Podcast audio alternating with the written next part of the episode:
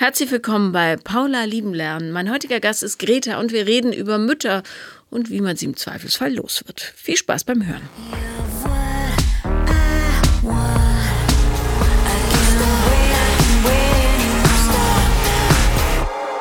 Herzlich willkommen, liebe Greta. Ich freue mich sehr, dass du da bist.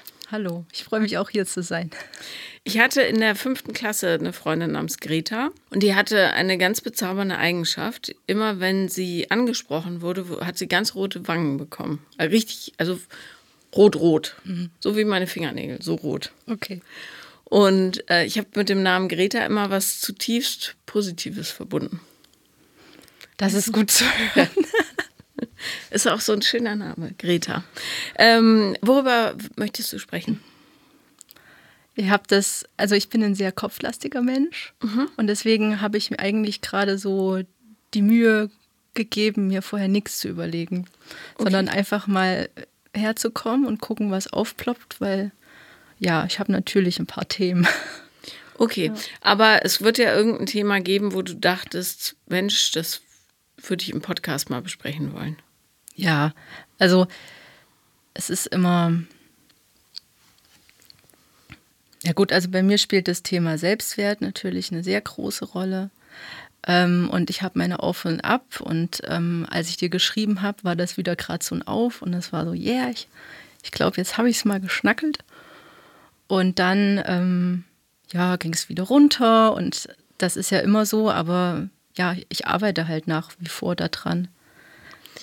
Wo zeigt sich dieser mangelnde Selbstwert? Ähm, na, dass ich ähm, in bestimmten Situationen nicht richtig bei mir bleiben kann, dass ich ähm, schwer mit Bewertungen von außen umgehen kann und ähm, ja, aber ich denke schon im Außen als ein ähm, relativ offener, starker Mensch erscheine, weil ich halt gelernt habe, damit umzugehen. Aber in der Drinne ist es dann, wenn ich was höre, was ich vermeintlich falsch gemacht habe, ganz, ganz schwierig damit umzugehen. Und ähm, hast du eine Beziehung? Ja. Wie lang schon? Seit sechzehn Jahren. Und das ist ja, ja lang. Ja. ja. Wie gehst du innerhalb der Beziehung damit um? Also weil Beziehungen hm. zwischen Menschen, logischerweise gibt es da Konflikte, Bewertungen, Ungerechtigkeiten und, und, und.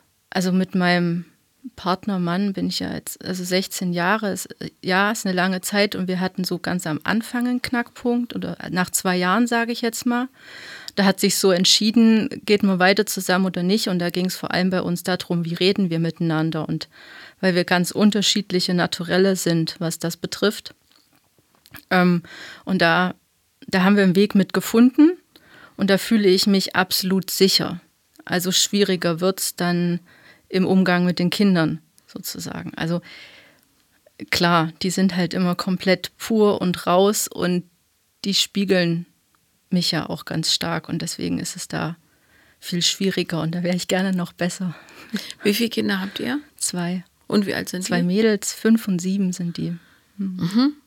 Das heißt, es wird eine Phase kommen, wo ähm, sich die Hörnchen verkreuzen werden. Ah ja, das tun sie jetzt schon. Also ich denke, das äh, Thema Pubertät wird da noch krasser.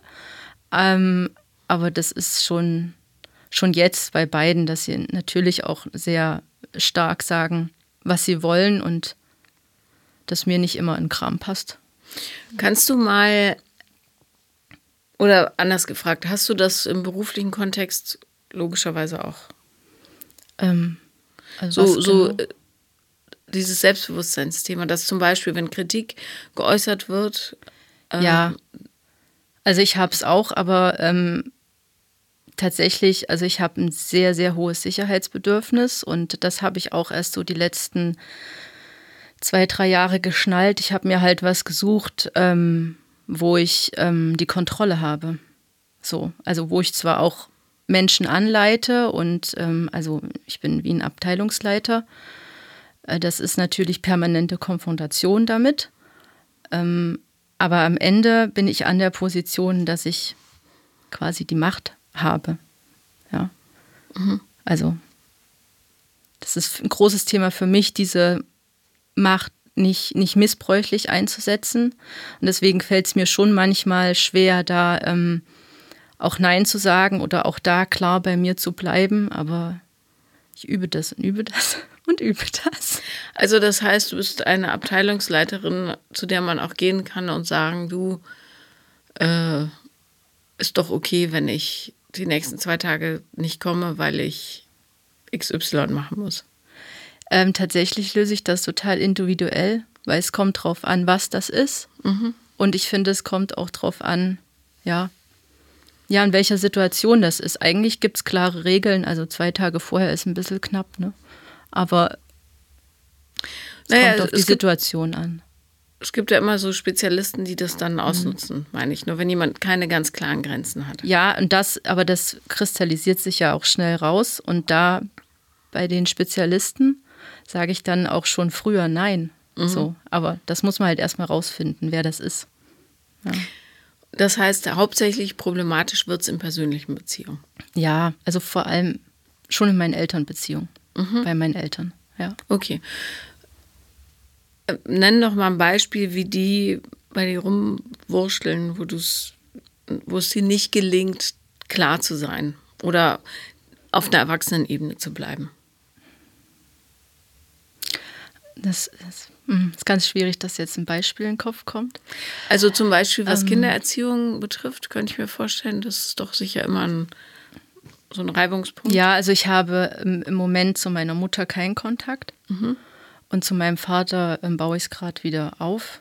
Den die nicht ich, mehr zusammen sind? Die sind jetzt, ja, die sind seit zehn Jahren nicht mehr zusammen, mhm. aber seit zehn Jahren ähm, gibt es einen sehr großen Streit und sehr viel Verurteilung auf beiden Seiten, und da bin ich halt so auch reingeraten und kristallisiere eigentlich gerade erst raus, dass ich da, dass es eigentlich nicht mein Thema ist. Worum geht dieser Streit? Ähm, der Streit geht sicherlich auch um meine Schwester, aber das ist, denke ich, nur das, was vorne dran steht als Beispiel, ähm, weil da beide halt noch so diesen Hebel haben, an den anderen ranzukommen. Aber ich denke, der Streit ist einfach, also dass beide eine riesen Erwartung aneinander hatten, wie sie ihr Leben miteinander verbringen, und das halt aber komplett schiefgegangen ist. So, und jetzt ist aber der andere schuld. So, und es wird, also meine Eltern sind auch beide sehr reflektiert, aber haben bei sich, würde ich jetzt mal sagen, blinde Flecken. Und ähm, als sie sich getrennt haben, war ich irgendwie so immer auf der Seite meiner Mutter, weil ich halt irgendwie emotionale, näheren Kontakt zu ihr hatte und ihre Geschichten und Erzählungen, ja, gehört und geglaubt habe. Und mein Vater ist dann halt weggezogen.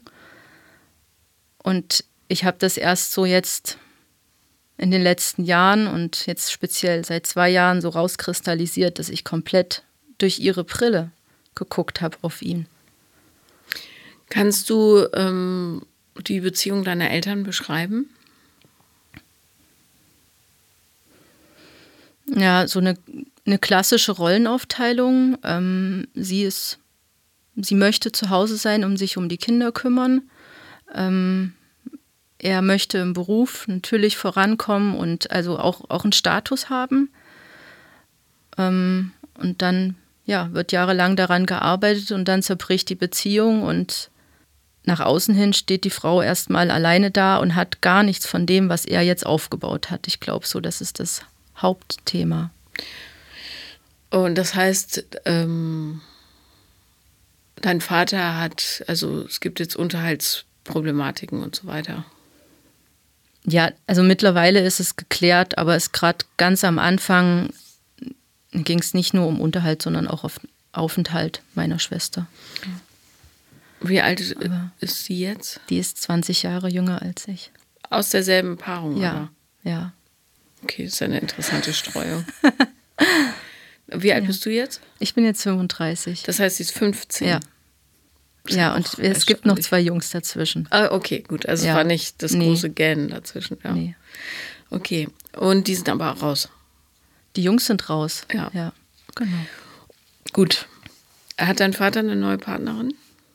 Ja, Also ich hatte ja jetzt wirklich lange keinen Kontakt zu ihm und jetzt, wo es langsam, wo ich den Schritt, sage ich mal, äh, wieder gewagt habe, ähm, ja, hatte mir auch erzählt, dass er eine neue Partnerin hat. Okay, das ist ja sehr verworren. Ähm, wieso hast du jetzt keinen Kontakt zu deiner Mutter? Also was hat dazu geführt? Ähm, ja, na, weil ich so in, der, in den letzten Jahren irgendwie gemerkt habe, eigentlich seitdem meine große Tochter geboren ist, dass das Verhalten halt sehr, sehr übergriffig mir gegenüber ist. So, und dass ich eigentlich gemerkt habe, dass ich jahrelang dafür zuständig war, dass sie ja glücklich ist, vermeintlich, emotional. Wie hat sie das äh, gestaltet? Ja, du, ja, so, also ganz oft so Sätze, du, äh, wenigstens wir haben uns so lange nicht gesehen, kannst doch mal wieder vorbeikommen und äh, ich bin ja ja auch alleine und ähm, ja. Da muss ja noch mehr dahinter stecken. Ja, ich habe das Gefühl in mir drin, ich krieg's aber gerade irgendwie nicht so richtig auf den Punkt ausgesprochen. Ähm also hast du das so empfunden oder auch schon so empfunden, als deine Eltern noch zusammen waren? Im Nachhinein habe ich verstanden, dass es so war, aber eigentlich sage ich so, ich hatte eine, eine sehr glückliche Kindheit und ich hätte das auch gegen alles immer verteidigt. Ich war vielleicht auch schon in der Schule immer ein bisschen Außenseiter, ein bisschen anders, würde ich sagen. Ähm, aber ich hatte ja diese Familie. So, und ähm, ich habe jetzt erst erkannt, dass ich mich eigentlich diese Familie in dem Sinne hatte, weil ich mich auch immer so verhalten habe, ähm, wie sie sich's gewünscht haben von mir. Oder wie sie es auch eingefordert haben. Weil ich würde schon sagen, dass ich ziemlich streng erzogen wurde.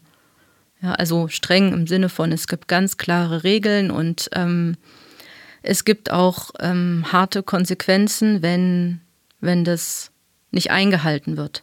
Ist deine Mutter deutsch? Ja. Hm. Klang gerade so ein bisschen latinamäßig. ähm, was für Konsequenzen gab es denn dann? Also gerade in der letzten Woche ist wieder so ein Thema bei mir hochgeploppt, ähm, dieses Thema, dass wenn es einen Streit zwischen uns gab, dass dann nicht mit mir gesprochen wurde. Und das halt auch mal über zwei, drei Tage. Also in einer Situation kann ich mich erinnern, dass es halt so lange ging. Wie alt warst du da? Um, um die vierzehn muss ich da gewesen sein. Ja, das macht man nicht. Das geht nicht. Ja. Also... Das darf man auch innerhalb von romantischen Beziehungen nicht machen. Mhm. Nichts miteinander reden, das ist ja, und missbräuchlich. Dann, ja, genau. Und, also, und tatsächlich fällt mir das aber nach wie vor schwer. Ich habe das im letzten Jahr echt viel geübt, aber es fällt mir nach wie vor schwer, das ähm, auszusprechen, weil es ja wie ein Verrat ist an meiner Mutter. Also ich will sie auch nicht am Pranger stellen. Ich weiß auch, dass sie... sicherlich alles, was, was sie dachte, was gut für uns ist, auch getan hat. Aber es ist halt irgendwie nach hinten losgegangen. Ja, ähm, ich bin ja auch, äh, habe früher vor Wut geschäumt. Äh, inzwischen bin ich so ein bisschen milder geworden in den letzten Jahren, äh, weil ich weiß, die Leute machen es so gut, wie sie können. Immer. Mhm. Reicht halt manchmal nicht. Aber ähm, ist es jetzt eher so, dass du, weil das jetzt alles so aufploppt, bestürzt darüber bist, wie du quasi behandelt wurdest als Kind? Oder ist es tatsächlich so, dass du ähm, jetzt aktuell Schwierigkeiten hast, deine Rolle da in dem ganzen System zu finden? Es ist eher, dass, dass es schwierig ist, meine Rolle nach wie vor einzuordnen und ähm, dass halt auch ganz viel,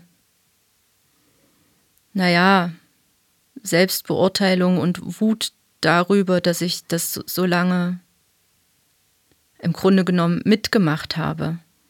so bei mir ist. Warum bist du wütend? Also was gäbe es für einen Grund? Ja, das ist das Thema, dass ich, ähm, dass ich denke, ich, ich hätte es doch irgendwie selber früher also erkennen können und mich nicht so lange manipulieren lassen und dann zum Beispiel den Kontakt zu meinem Vater nicht haben. Obwohl ich meiner Mutter zum Beispiel nie gesagt habe, richtig offiziell ausgesprochen, dass ich keinen Kontakt zu ihm habe, habe ich halt natürlich nie über ihn gesprochen. Ähm, und ich habe auch immer gesagt, sie kann mich nicht zwingen, ähm, dass ich mich f- für einen von beiden entscheide. Und gleichzeitig habe ich es aber gemacht und habe irgendwie innerlich halt zu ihr gehalten und den Kontakt nicht gehabt. Und also war nicht so mutig, eigentlich im Grunde genommen meiner Mutter entgegenzutreten und zu sagen, das finde ich nicht in Ordnung oder auch das tut mir weh. Und ja, den Mut hätte ich halt irgendwie gern gehabt. Aber ähm, es bringt nicht so viel, sich mit der Vergangenheit äh, zu belasten, weil hättest du das gekonnt, dann hättest du es gemacht. Aber du konntest es nicht. So, that's it.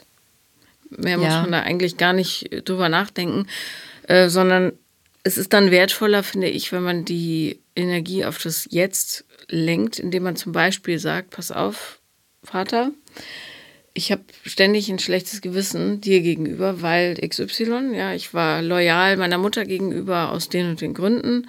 Inzwischen sehe ich, dass dies und das sich äh, zugetragen hat und ich möchte mich entschuldigen, nicht nur bei dir, sondern auch bei mir selber mhm. und ähm, habe total Interesse an einer Beziehung mit dir und so, fertig.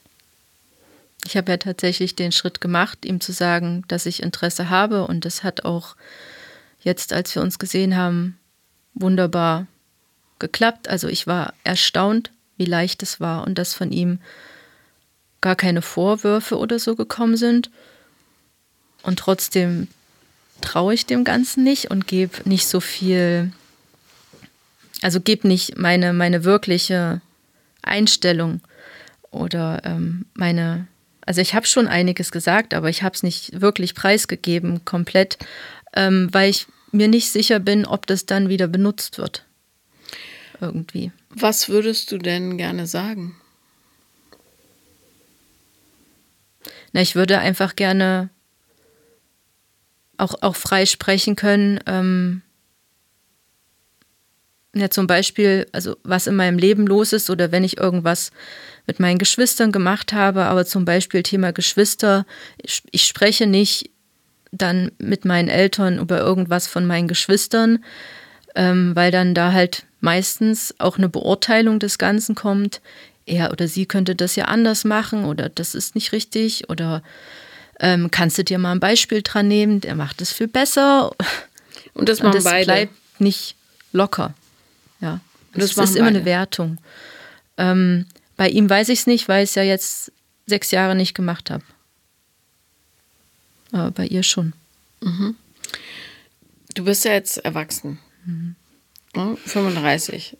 So. Und du kannst, musst da auch verbal Grenzen ziehen. Indem du zum Beispiel jedes Mal, wenn sie es macht, sagst, pass auf, achso, du hast ja keinen Kontakt, aber sei es drum, rein theoretisch. Ähm, wenn du das machst, verliere ich jede Freude daran, mit dir mein Leben zu teilen. Und das ist nicht meine, das hat mit unserer Beziehung nichts zu tun. Wenn du dich über irgendwas beschweren willst, dann musst du es beim Vater direkt machen. Hm. So, wir können jetzt erwachsen weiterreden oder du begibst dich in dieses kindliche Ding, mir egal, aber ich will daran keinen Teil haben, sinngemäß. Ja, und deswegen habe ich keinen Kontakt mehr. Genau, aber hast du ihr das so erklärt? Weil ich ihr das gesagt habe und weil das dann immer so rumgedreht wird und sie kann sehr, sehr gut argumentieren mhm. und dann wird viel gesprochen und dann denke ich wieder, ich bin falsch und habe das verdreht und das ist nicht richtig, was ich tue. Ähm, Oder aber ich bin dann halt wirklich die, die Böse, die, ja, die sie am Ende im Stich lässt, die nicht an familiären Banden interessiert ist und die auch, das wird dann auch benutzt, das, deswegen bin ich vielleicht auch wütend, ähm, die so meine kleine Schwester im Stich lässt oder so. Ja. Gut, deine kleine Schwester ist jetzt auch schon alt genug, dass man ihr das erklären kann. Ja. Pass auf, ich fühle mich von der Mama dahingehend manipuliert, dass ich ne, das und das und das nicht machen kann. Ich will nur, dass du weißt, dass ich dir gegenüber total loyal bin und wahnsinnig gerne Sachen mit dir unternehme. Und wenn äh, du Lust darauf hast, schick mir einen Text drüber. Die telefonieren ja nicht mehr heutzutage. Ähm, und dann machen wir das. Fertig. Ja. Mehr muss die nicht wissen. Und ich will das ihr auch schon gar nicht sagen mit dem Manipulieren von meiner Mutter zu mir, weil ich denke, ich bringe sie da in eine riesen Zwickmühle. Du, die ist ja nicht doof und blind ja. und äh, taub und äh, nicht, dass äh, blind und taub sein doof ist, aber äh, ihr wisst schon, wie ich meine. Also sie kriegt was mit, die wird, ja, ja, sie klar. wird ja dasselbe Schicksal erleiden. Ja? Also es ist ja tatsächlich so, dass ich auch ähm, ihr zum Geburtstag schon geschenkt habe, dass wir zusammen auf ein Konzert gehen. Ähm, Und das war total schön und dann habe ich wieder gesagt, komm, lass uns zusammen ins Theater oder ins Konzert, weil wir das beide sehr gerne mögen. Und ähm, da hat sie dann abgelehnt und hat gesagt, nein, du, du weißt ja, dass ich das nicht machen kann, wenn es ohne die Mutter ist. Und sie ist fünfzehn, ja. Äh, das stimmt aber nicht. Du bist ja Ü achtzehn. Sie darf aufs Konzert mit dir. Ja, nee, sie meint es so, sie kann es... Also das ist wie, für mich wie vorauseilender Gehorsam. Sie kann das nicht machen, weil sie weiß, es tut meiner Mutter weh. Ja, tragisch. Ja, und das ist, denke ich, auch, also die Situation beschreibt halt auch den Schmerz, den ich habe oder den Kampf, den ich auch hatte, wo ich jetzt vielleicht schon ein, zwei Schritte weiter bin. Aber es fühlt sich auch manchmal so an, als ob sie dann jetzt, wo ich gesagt habe, nee, Stille. Ich, ich kann das nicht mehr tragen, ich will das nicht mehr tragen, ähm, sie in die Rolle reingerutscht ist. Mhm. Was ihr sicher zu Pass kommt. So. Ach so, du meinst, deine Kle- kleine Schwester Meine ist kleine da rein. Schwester. Ja, ja, okay, ja. Aber deine Mutter ähm, äh, wird sich sicher freuen, dass sie sich jetzt als maximales Opfer inszenieren kann. Ja, so. Sicherlich. Ja, ja. Äh, danke dafür, Greta.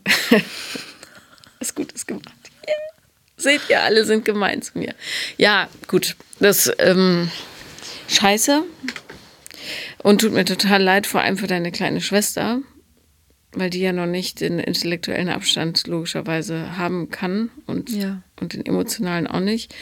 Um das klar zu sehen, wichtig wäre da wahrscheinlich einfach parat zu stehen, wenn ihr Bewusstsein mhm. erwacht. Ne? Ja, die, die Signale, die ja. schicke ich halt immer mal wieder, dass ich dann... ja.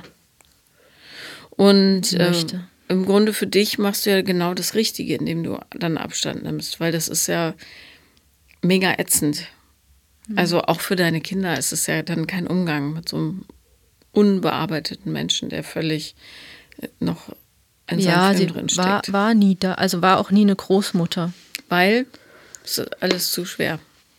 Ja, das war sogar die, die Aussage, als ich ähm, gesagt habe, dass ich schwanger bin.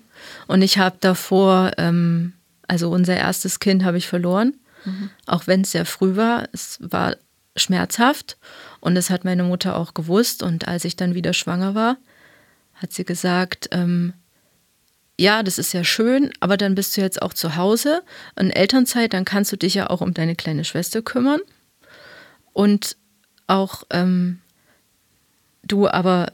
dir muss klar sein, ich werde jetzt nicht immer auf Kinder aufpassen. Ich muss erstmal mein eigenes Leben leben. Ich habe das nie verlangt oder gewollt oder so. Aber das war gleich so eine Abfuhr, dass irgendwie das nicht, nicht willkommen ist.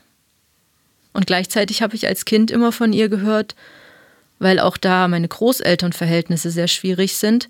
Also schwierig bis gar keinen Kontakt. Mütterlicherseits? Beiderseits. Beider, okay. Beider, äh, ähm, dass sie ja so alleine ist mit den Kindern und dass ihr niemand hilft. Und das war für mich aber dann auch, ähm, also wenn ich es jetzt mal böse formuliere, habe ich mir diese Leier die ganze Zeit in meiner Teenie-Zeit angehört. Und dann war ich schwanger und ähm, die ist so hart mit mir umgegangen, dass ich irgendwie in der Zeit, wo ich schwanger war und wo ich gestillt habe, konnte ich den Abstand das erste Mal richtig gut wahren, weil ähm, ja, ich ging nicht nur um mich, es ging für mich auch darum, irgendwie meine Tochter dann einfach in einem sicheren Rahmen zu haben. Ja. Es gibt ein tolles Buch, das heißt Die narzisstische Frau oder Mutter. Googelt das mal, das gibt es bei unserem Online-Buchhändler des Vertrauens sicher auch im Antiquariat. Das ist mhm. nämlich älter, das Buch. Die narzisstische Frau oder die narzisstische Mutter. Das ist eine gute Lektüre für dich. Gut. Also, das Problem ist, und das weiß man inzwischen, dass viele dieser narzisstischen Persönlichkeitsstörungen ähm, tatsächlich daher rühren, dass diese Kinder, also nunmehr Erwachsene, aber als sie Kinder waren, gar keine oder die falsche oder zu wenig emotionale Zuwendung bekommen haben. Das heißt, die sind so auf, ähm, ja, im Grunde so eine übertriebene Überlebenstaktik gepolt, dass sie alles zu ihrem machen müssen. Ne? Jeder ist das Problem, das sie belastet. So. Du machst es schon total richtig. Man kann da nur eine ganz knallharte Grenze ziehen. Blöde ist natürlich, wenn man eigentlich so Lust auf Familie hat und wenn da noch andere mit dranhängen, zum Beispiel Geschwister, die noch in diesem Dunstkreis gefangen sind. Aber auch die schlüpfen da ja irgendwann raus. Mhm. Und sofern sie emotional, so gut sie es halt kann, solange diese Kinder einigermaßen versorgt sind, drohen die auch nicht unbedingt Gefahr, da auch abzurutschen. Aber so wie es klingt, kannst du da momentan gar nichts anderes machen, außer zu sagen, nee. Ja, das ist ganz komisch, weil auf der einen Seite, also es fällt mir schon schwer, wenn du jetzt sagst, ähm, Buch, narzisstische Mutter. Ich bin ja auch bewusst hierher gekommen, um auch, auch zu üben, das auszusprechen. Und ich kann das mit meinen Freunden und mit meinem Mann mittlerweile auch sehr gut. Ähm, hier ist es ja jetzt nochmal ein, ein öffentlicherer Rahmen. Und ähm, da kommt auch teilweise so Schuldgefühl hoch. Ja, schlechtes Gewissen, mhm. ähm, dass ich das ausspreche und auch die Angst, ähm, wer weiß, wenn sie das hört, ähm, was geht dann los? Also auf, ja, am Ende auf welche Beschimpfung kann ich mich da gefasst machen? Aber es ist vielleicht genau das Thema, das halt auch so wirklich mal an mich ranzulassen, dass das so ist. Und gleichzeitig, wenn du sagst, diese emotionale Stabilität, ich merke auf der einen Seite, dass da ein Riesenloch bei mir ist und dass ich ein ganz großes Bedürfnis habe, dass, dass, dass Nähe da ist, dass mich jemand im Arm hält. Ich habe zum Glück meinen Mann, mit dem ich wirklich eine schöne Partnerschaft führe und auch Freunde, also so ist es nicht. Also es ist nicht so, dass ich das nie hatte. Also wenn ich so reinfühle, so als ganz kleines Kind, denke ich, dass ich das gehabt habe und vor allem auch als meine Schwester, die ja als so viel jünger ist, geboren ist und ich da meine Mutter mit ihr beobachtet habe, ähm, die Emotionen, die da hochgekommen sind, die waren total schön. Also das war, das war wirklich eine Nähe und auch einen, einen Sorgen oder so. Aber ich habe halt den Eindruck, sobald man seinen, seinen eigenen Kopf kriegt, dass es dann halt unheimlich schwierig wird. Und das ist natürlich auch das Thema, wo ich mit meinen Töchtern, wo ich sie so sein lassen möchte, wie sie sind. Aber es ist halt echt oft sehr schwierig, ähm, weil ich merke, es geht eigentlich gerade über meine Grenze und ich will eigentlich nur noch sagen, ja, stopp. Aber das ist ein Kind. Ja. Also noch ganz kurz äh, zum Abschluss deiner Mutter. Geschichte. Narzissten sind ja nicht grundsätzlich bösartige Menschen. Hm. Man muss nur wissen, wenn man es mit einem zu tun hat, damit man weiß, was man erwarten kann und was eben nicht. Ne? Die sind in vielerlei Hinsicht durch die, die eigene Fehlkonstruktion total beschränkt. So, und da gibt es Dinge, die die können und Dinge, die die einfach nicht können. So, und das ist auch ist ja nicht hoffnungslos, aber es würde sehr, sehr viel Arbeit bedeuten, um das aufzubrechen. Und meistens sind die Leute zu sehr in sich gefangen, um das zu tun. So. Ähm, zweitens, sobald diese Menschen Kinder bekommen und die Kinder ein eigenes Bewusstsein entwickeln, werden die zur Gefahr für die eigene Story. Ja, die könnten aufdecken, was falsch ist. Und darum ähm, müssen die auf Teufel komm raus klein gehalten werden. Ja, auch in diesem ganz krassen Rahmen. Halt. Ja, ist einfach so, genau. Damit die nicht sagen können, aha, Moment, ich habe dich entdeckt. So, mhm. ja. Darum werden solche Kinder dann einfach in ein Kistchen gesperrt und hoffentlich nicht mehr rausgelassen. Also aus Sicht des Narzissten.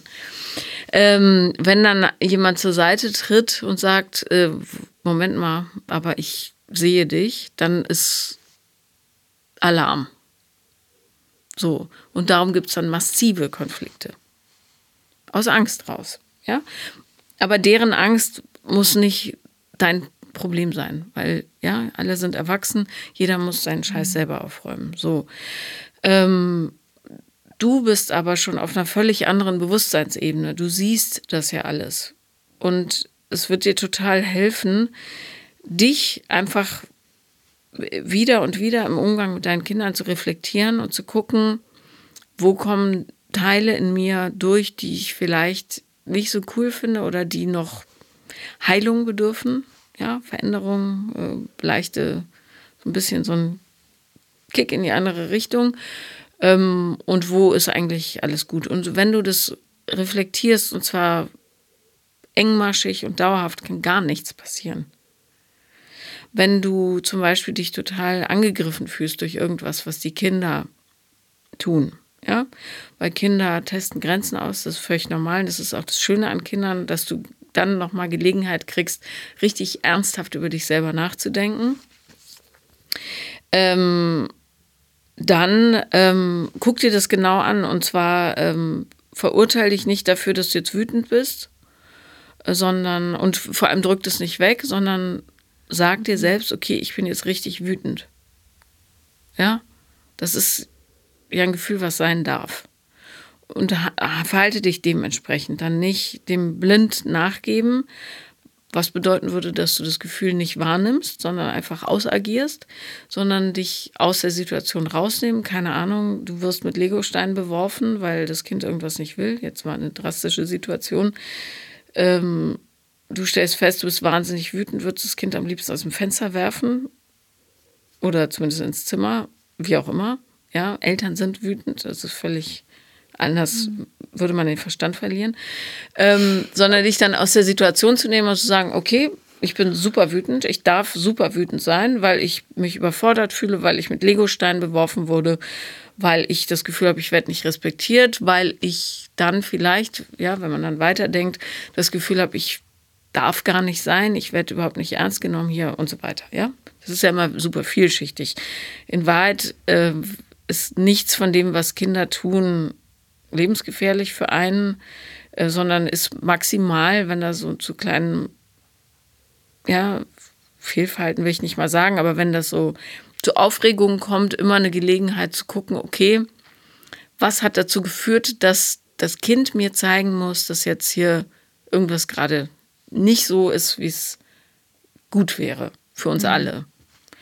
Und das muss man so ein bisschen üben. Und ja, mir gelingt es auch nicht immer. Ich habe zum Glück dadurch, dass ich das relativ frühzeitig angefangen habe, äh, Kinder herangezogen, die sofort sagen, äh, stopp mal, warum schreist du jetzt rum? Ja, ich habe gar nichts gemacht. Ja, okay, stimmt, hast recht, sorry. Und ich finde es immer besser, wenn man ein Elternteil ist, dass echt ist und zu seinen Gefühlen steht, als jemand, der sagt, bei uns ist alles super. Na, mein Schatzi, guck mal, ich habe dir die Möhren vorgestiftelt. Ja? Sondern sagt, es tut mir total leid, es war völlig falsch, wie ich mich gerade verhalten habe dir gegenüber. Es war egal, wie alt die sind. Hm. Drei, fünf, achtzehn. Ähm, ich kann dir kurz erklären, was ich glaube, woher es kam. Ja, und ich bin super transparent mit meinen Kindern. Und das hat dazu geführt, dass sie sich emotional sehr sicher fühlen, meiner Einschätzung nach. Ja? Und das ist das Wichtigste, weil Kinder, die sich emotional sicher fühlen, machen keinen Scheiß mit ihrem Leben. Hm. So, ne? Die kommen und sagen, teilen sich dir mit. Und das ist genau das, was du erreichen willst, weil du es nicht kannst. So. Das bedeutet, all deine, ich sag's mal, Fehler, ja, die du machst jetzt in der Erziehung, im Umgang mit deinen Kindern, die transparent machen für die Kinder. Mehr musst du nicht machen. Es tut mir total leid, dass ich dir das Eis verboten habe. Es war völlig unangemessen, bloß in Kindersprache. Ähm, und es war falsch. Und ich kann dir kurz erklären, ähm, was dazu geführt hat. Ja, je nach Alter kann man dann so und so formulieren. Äh, ich fühle mich richtig doof deshalb und wollte dich jetzt fragen, ob du Lust hast, mit mir ein Eis essen zu gehen. Sinngemäß, ja. Kinder sind echt ja. blöde. So. Emotionale Transparenz ist das A und O bei der Kindererziehung. Das ist meiner Meinung nach das Einzige, was du machen musst. Mit so ein ähm, paar, so macht man es, Sachen, die man vorlebt. Also äh, ich bin höflich zu anderen Menschen, wenn jemand was braucht, helfe ich, äh, ich lüge nicht rum, ich klaue nicht äh, und so weiter. Ja? So. Es ist eigentlich gar nicht so kompliziert, wenn man selber, und ich glaube, da bist du auch, äh, wenn man selber einigermaßen versteht, was emotional so passiert um einen rum. Ja? Ja, also ich meine, wir, wir üben das schon, wir machen das auch zu Hause. Es ist ähm, natürlich, es ist immer wieder auch schwierig und eine Überwindung, das zu sagen. Und also für mich vor allem ist es eher die Überwindung, so zuzugeben, dass ich einen Fehler gemacht habe oder halt die Situation nochmal zu korrigieren. Ja. Na, deine Mutter macht ja keine Fehler. Weil, ja, und das, aber es impliziert ja am Ende, dass ich selber, also es fällt mir halt ganz schwierig, wenn ich einen Fehler gemacht habe, das zu ändern, weil ich dann den Eindruck habe, na, wenn ich ihr jetzt aber das erzähle und dann erzähle ich ja das und so, dann bin ich ja genauso nicht verlässlich irgendwie. Also ich weiß, dass das nur eine Denke in meinem Kopf ist, aber das ist halt wirklich wie eine, ja, es ist eine körperliche Programmierung, wo ich halt immer erstmal wieder rauskommen muss und ja, auch dann die ganzen Sachen machen wie erstmal einen Schritt zurück, erstmal atmen, erstmal hm, und dann.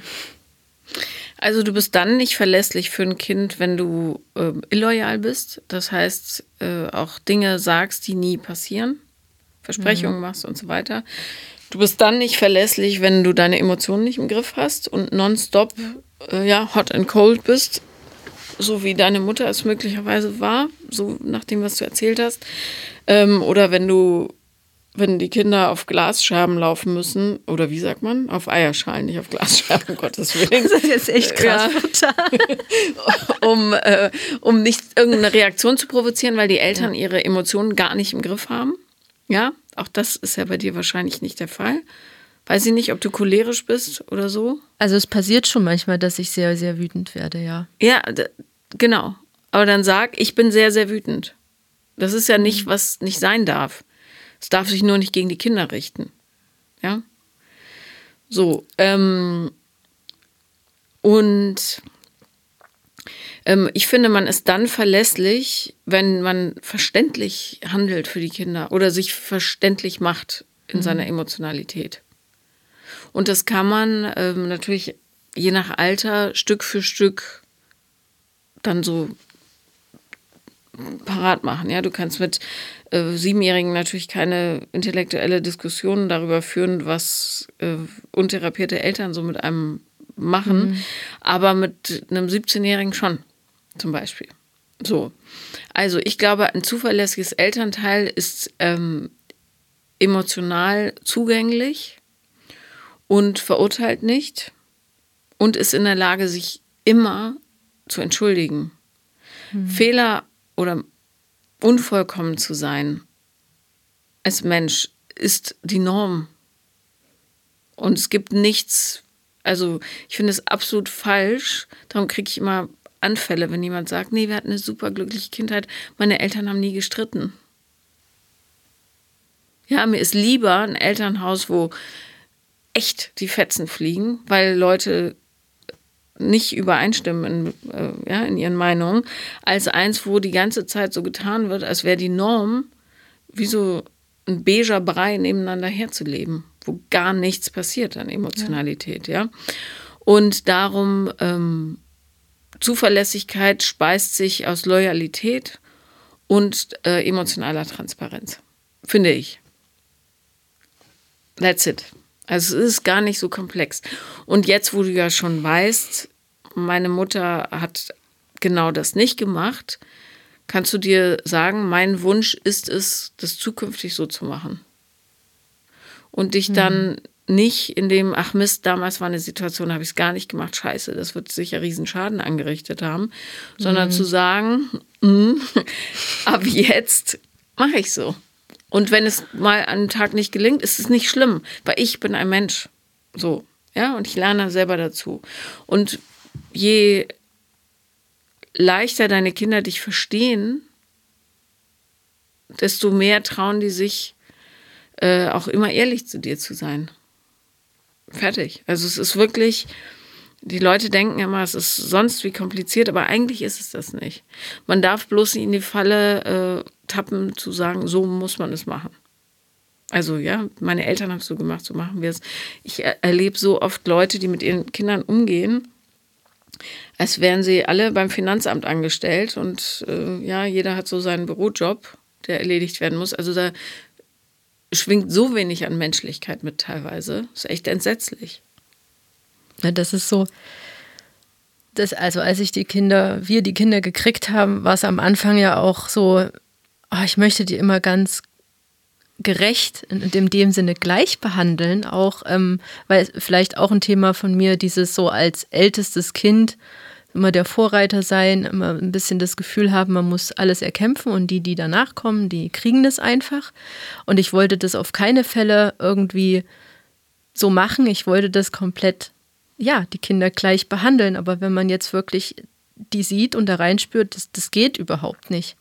Also die sind einfach unterschiedliche Menschen und deswegen muss man auch unterschiedlich mit ihnen umgehen. So ein Satz, der für die Große ähm, vielleicht dann, der bei ihr ankommt und so, wäre für die Kleine völlig zu viel.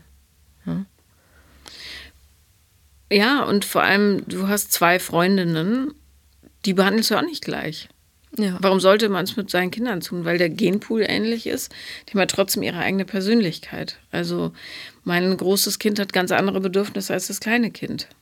Ja, das kleine Kind, der ist jetzt sechzehn, der kommt heute noch zum Kuscheln, weil der einfach, gut, der Ältere hat einen Autismus, der steht nicht so auf Körperlichkeit, aber mhm. ja, der Kleine hat, bei dem geht ganz viel über den Körper. Wenn ähm, wir uns gestritten haben, dann hilft auch nicht, wenn ich da mit große Intellektualität ankomme, wie beim Großen, sondern da hilft es, indem ich hingehe und ihn erstmal umarme. Das ist der Zug, war immer schon so.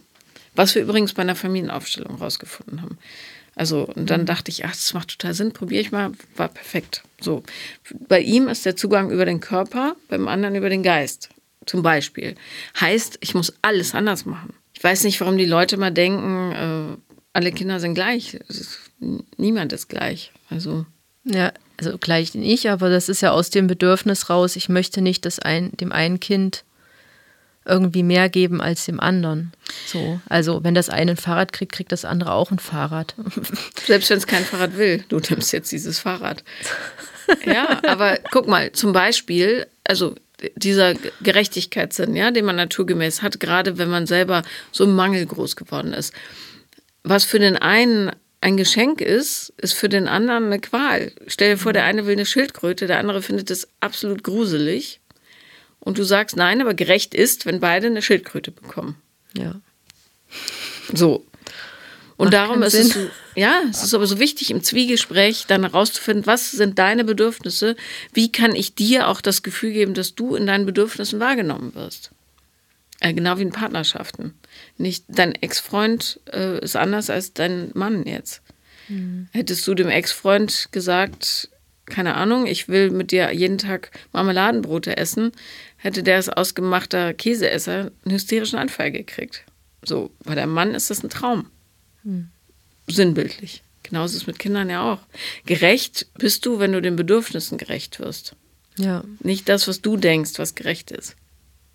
Ja, also im Gefühl ist das drinne, im Verhalten ist es oft immer noch schwierig. Ja, ja, aber, aber du kannst ja da reinwachsen. Also es hat ja niemand gesagt, dass du jetzt perfekt sein musst. Oder? Nee. Außer deine Mutter vielleicht. Ja, ja. Und ich, und ich erzähle es mir halt selber. Ja. Und das kann ich auch loslassen. Ja. ja. Sag dir, ich bin ein Mensch im Wachstum. Und das ist so viel mehr, als viele andere tun, weißt du? Und ich darf Fehler machen. Das ist noch mit mein größtes Lernfeld, dass ich das darf. Also, dass es dann nicht schlimm ist, wenn ich einen mache, sondern eigentlich ja auch, habe ich wieder was gelernt. Ja. Naja, ich finde, also Fehler machen ist natürlich unangenehm und peinlich und so weiter. Äh, und schmerzhaft, ohne Frage. Aber wenn man in der Lage ist, zum Beispiel, wenn jemand anderes darin involviert war, in diesem Fehlerprozess, äh, wenn man die Fähigkeit hat, sich ernsthaft zu entschuldigen, aufrichtig, dann ist kein Fehler dieser Welt ein Problem für mich. Wenn jemand sagt, mhm. sorry, das habe ich richtig verkackt, tut mir total leid, sage ich, okay, macht nichts. Ist mir auch schon mal passiert. Ja, das fällt mir bei anderen, sehe ich es genauso und fällt mir bei anderen sehr leicht und bei mir selber fällt es mir nach wie vor schwer. Übst doch bei deinem Mann. Aber ja, das ist ja deine größte Vertrauensperson. Mhm. Und dann, wenn du irgendwas Blödes gemacht hast, sagst du, du bist zwar nicht davon betroffen gewesen, aber ich entschuldige mich jetzt mal stellvertretend bei dir. Das ist eine gute Idee. Ja, so. Und so übst du es, weil das, was uns ja abhält, davon weise Entscheidungen zu treffen, ist die Angst vor der Konsequenz daraus. Ja. So, wenn du dann aber feststellst, ach so, es passiert ja gar nichts. Also, weil wirklich nichts passiert, außer dass der andere erleichtert ist, weil du deinen Fehler eingestehst, merkst du irgendwann, ach so, nee, stimmt, das kann ich ja. Kann ich auch nicht nur meinem Mann gegenüber, wo ich es jetzt tausendmal gemacht habe, sondern auch tatsächlich in der Situation. Da hast du es einmal gemacht, hast gemerkt, puh, es geht, dann machst du es zwei, drei, zehnmal und dann kannst du es bei der nächsten Person auch. So pflanzt sich das fort. So ein Domino-Feld. Also ich finde die Idee gerade richtig gut ähm, und ich finde es auch ein bisschen lustig, weil ich glaube, er wird dann relativ bald genervt sein, wenn ich jetzt immer mich bei ihm entschuldige. Du, das ist halt Teil des Deals. Man darf auch äh, Leute nerven. Ja. Du kannst ja auch das gebündelt machen. Wenn du auf der Arbeit ein paar Böcke geschossen hast, schreibst du es auf. So, das habe ich heute gemacht. Mist, blöd, scheiße. Und dann gehst du nach Hause und sagst, pass auf, Thorsten, Tobi, Martin, wie auch immer der Mann heißt. Äh, Folgendes, ich übe jetzt, mich zu entschuldigen. Du musst jetzt mal kurz fünf Minuten still sein oder das dir anhören und dann sagst du, es tut mir leid, dass, na, na, na, es tut mir leid, dass, na, na, na, der gewöhnt sich schon dran. Es ist ja auch für ihn gut, wenn du das kannst. Ja. ja. Und tatsächlich sei froh, dass deine Mutter sich da nicht einbringt bei deinen Kindern, weil sonst hättest du ein doppeltes Problem. Ja, sicherlich. Wenn die, also wenn ich mir vorstelle, dass die eine eine Bindung hätten oder so zu ihr, dann, dann würde ich total zwischen den Stühlen stehen. Ja. Da ist halt eher das Thema, dass sie dann, also sie fragen natürlich, warum ist da keine Oma oder warum sehen wir Oma nicht oder die Tante. Also die Tante ist tatsächlich ein Thema, die sie vermissen. Und die kommt auch nicht alleine mal zu Nein. euch. Nee. Die Arme. Das, das gibt's noch nicht, sage ich jetzt. Noch nicht. Und das ist dann halt aber auch Auch das Sprechen mit den Kindern, so, ähm, die sind nicht da und am Anfang hatte ich davor auch ähm, ja, Angst oder Sorge, was, was, was gebe ich denen für ein Bild mit, dass man dann einfach sagt, okay, nee, ich habe mich mit meiner Mama gestritten und deswegen rede ich nicht mehr mit ihr. Ja, so. Nee, das wäre auch zu ähm, einfach und missverständlich. Ist, ja. ja, so sage ich es auch nicht und ich denke schon, dass, dass sie das mittlerweile greifen können, dass ich halt sage, wir können nicht miteinander reden und ähm, wir finden keinen gemeinsamen Weg und das tut mir weh und deswegen sehen wir sie halt gerade nicht. Ja. ja. Das reicht als Erklärung. Mhm. Ja, und die Tante ähm, will sich nicht dazwischenstellen und darum sehen wir die auch nicht. So, ja, da so bin ich noch super. Nicht so, da sage ich, dass ich weiß es nicht und irgendwann werden wir sie sehen.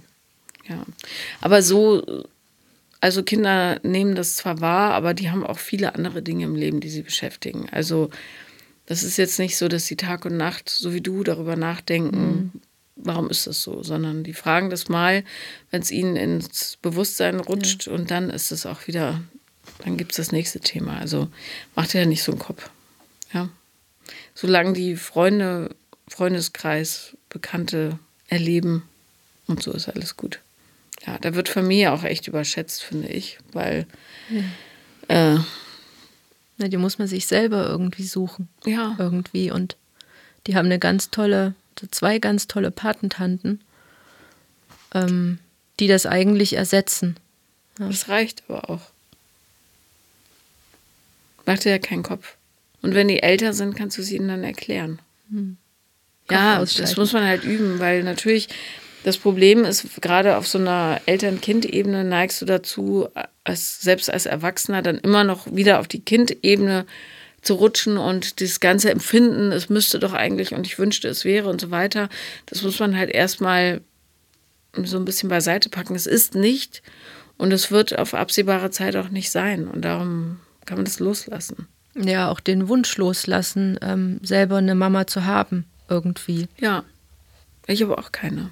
Hm. Aber ich habe trotzdem eine tolle Familie. Also ich habe eine Mutterfigur, nicht sie, aber äh, ich habe trotzdem eine tolle Familie, auch mit Freunden gespickt und so. Ja. Familie sind Menschen, die dir wohlgesonnen sind und die dir beim Fliegen zugucken. So. Das muss nicht Blutsverwandtschaft sein. Das habe ich so in den letzten Jahren auch, auch gemerkt, dass das möglich ist. So. Und, ähm, und das hat mir auch unheimlich viel geholfen, gerade ähm, auch mit meiner Freundin darüber zu sprechen und ähm, dass sie das sieht und dass ich mich da halt ehrlich zeigen kann, ohne wirklich beurteilt zu werden. So. Einfach wohlwollend, ja. Mhm. Genau. Das ist schön. Wohlwollend und nicht egogetrieben. Ja. So. Ja. Und du kannst dir doch total auf die Schulter klopfen, dass du in der Lage bist, trotz dieser Umstände, eine gute, liebevolle Beziehung zu führen. Über so einen langen Zeitraum schon. Ja. Da frage ich mich manchmal, warum das so ist. Weil, also... Also lustigerweise hat mein Mann ähnliche Themen ähm, und wir können uns da halt auch ähm, also gut miteinander hochschaukeln, aber das ist halt so früh passiert, dass wir da miteinander diesen Weg auch gefunden haben. Also, also auch im Streiten, was, was ich eingangs gesagt habe mit dem, ja, mit der Kommunikation bei uns, so war es halt so, dass wenn wenn es ein Thema gab, wo wir uns echt... ja, wo wir uns gestritten haben, nicht einig waren, dann bin ich halt immer lauter und immer aggressiver geworden und er ist immer stiller geworden und immer weiter zurückgewichen. Und dann bin ich natürlich noch mehr draufgegangen, weil ich wollte, dass da halt auch jemand ist, eine Reaktion kommt und das war natürlich noch beängstigender, also erst recht raus aus der Situation. Und da bin ich total dankbar für, dass wir das, ja, in so jungen Jahren eigentlich ähm, miteinander irgendwie verstanden haben und hingekriegt haben und auch halt am Anfang einfach Verabredungen getroffen haben, wie wir mit der Situation dann umgehen in dem Moment, dass wir uns aufeinander verlassen können. Ja, dass, dass ich auch mal dann leise bin und einen Tag warten kann und dass er dann aber auch wirklich kommt und wirklich eine Antwort gibt. Mhm. So. Ja, super. Gerade wenn man so ähm, sehr unterschiedliche Streitkulturen hat in Beziehungen, muss man das erstmal verstehen lernen, dass der Rückzug zum Beispiel des anderen nicht bedeutet, er hat kein Interesse an der Kommunikation, mhm. sondern teilweise überfordert ist, verängstigt, ja, einfach Abstand braucht, kurz, um das alles sacken zu lassen. Ich habe auch äh, diese Konstellation, ist super schwierig. Ich bin halt sehr heißblütig manchmal. Oh, ich will es aber jetzt klären. Oh. Und er, er sagt, nee, ich brauche aber ein paar Stunden mindestens Abstand. Und dann sitze ich da wie so ein Tigerchen im Käfig. Mhm. Ja. Ich glaube, es hilft, wenn du ganz viel da, Fokus darauf legst, was du alles schaffst, trotz dieser Umstände. Und wirklich emotional transparent bist mit allen, die in deiner Umgebung bist, und zwar angstfrei. Mhm. Also übst, es zu werden. Ne? Äh, auch mit deiner kleinen Schwester übrigens. Das ist völlig okay, wenn die sagt, nee, ich darf nicht, ich kann nicht und so weiter. Hauptsache, sie hört es von dir. Ja? Dann weiß sie immer, es ist keine Ablehnung oder Desinteresse oder irgendwas, sondern du empfindest die Situation als so und so und äh, freust dich grundsätzlich, wenn du sie siehst. Und dann lässt du den Dingen seinen Lauf. Mhm. Die wird sowieso rebellieren und abhauen. Ja. Oder die auch. Totale Anpassung, aber ich glaube, ich ahne. Das glaube ich nicht. Es wird irgendwann, macht's und dann fliegt dieses ganze System da in die Luft. Ich glaube, dazu sind wir alle zu temperamentvoll. Also alle Frauen aus der Familie. Ja. Also. Ja. Danke, dass du da warst. Danke, dass ich hier sein konnte. Das war Paula Lieben Lernen, und wenn ihr auch mal dabei sein wollt, dann schreibt mir am besten auf Instagram eine Nachricht, The Real Paula Lambert, oder schaut auf meine Homepage, dort findet ihr die Warteliste. Danke.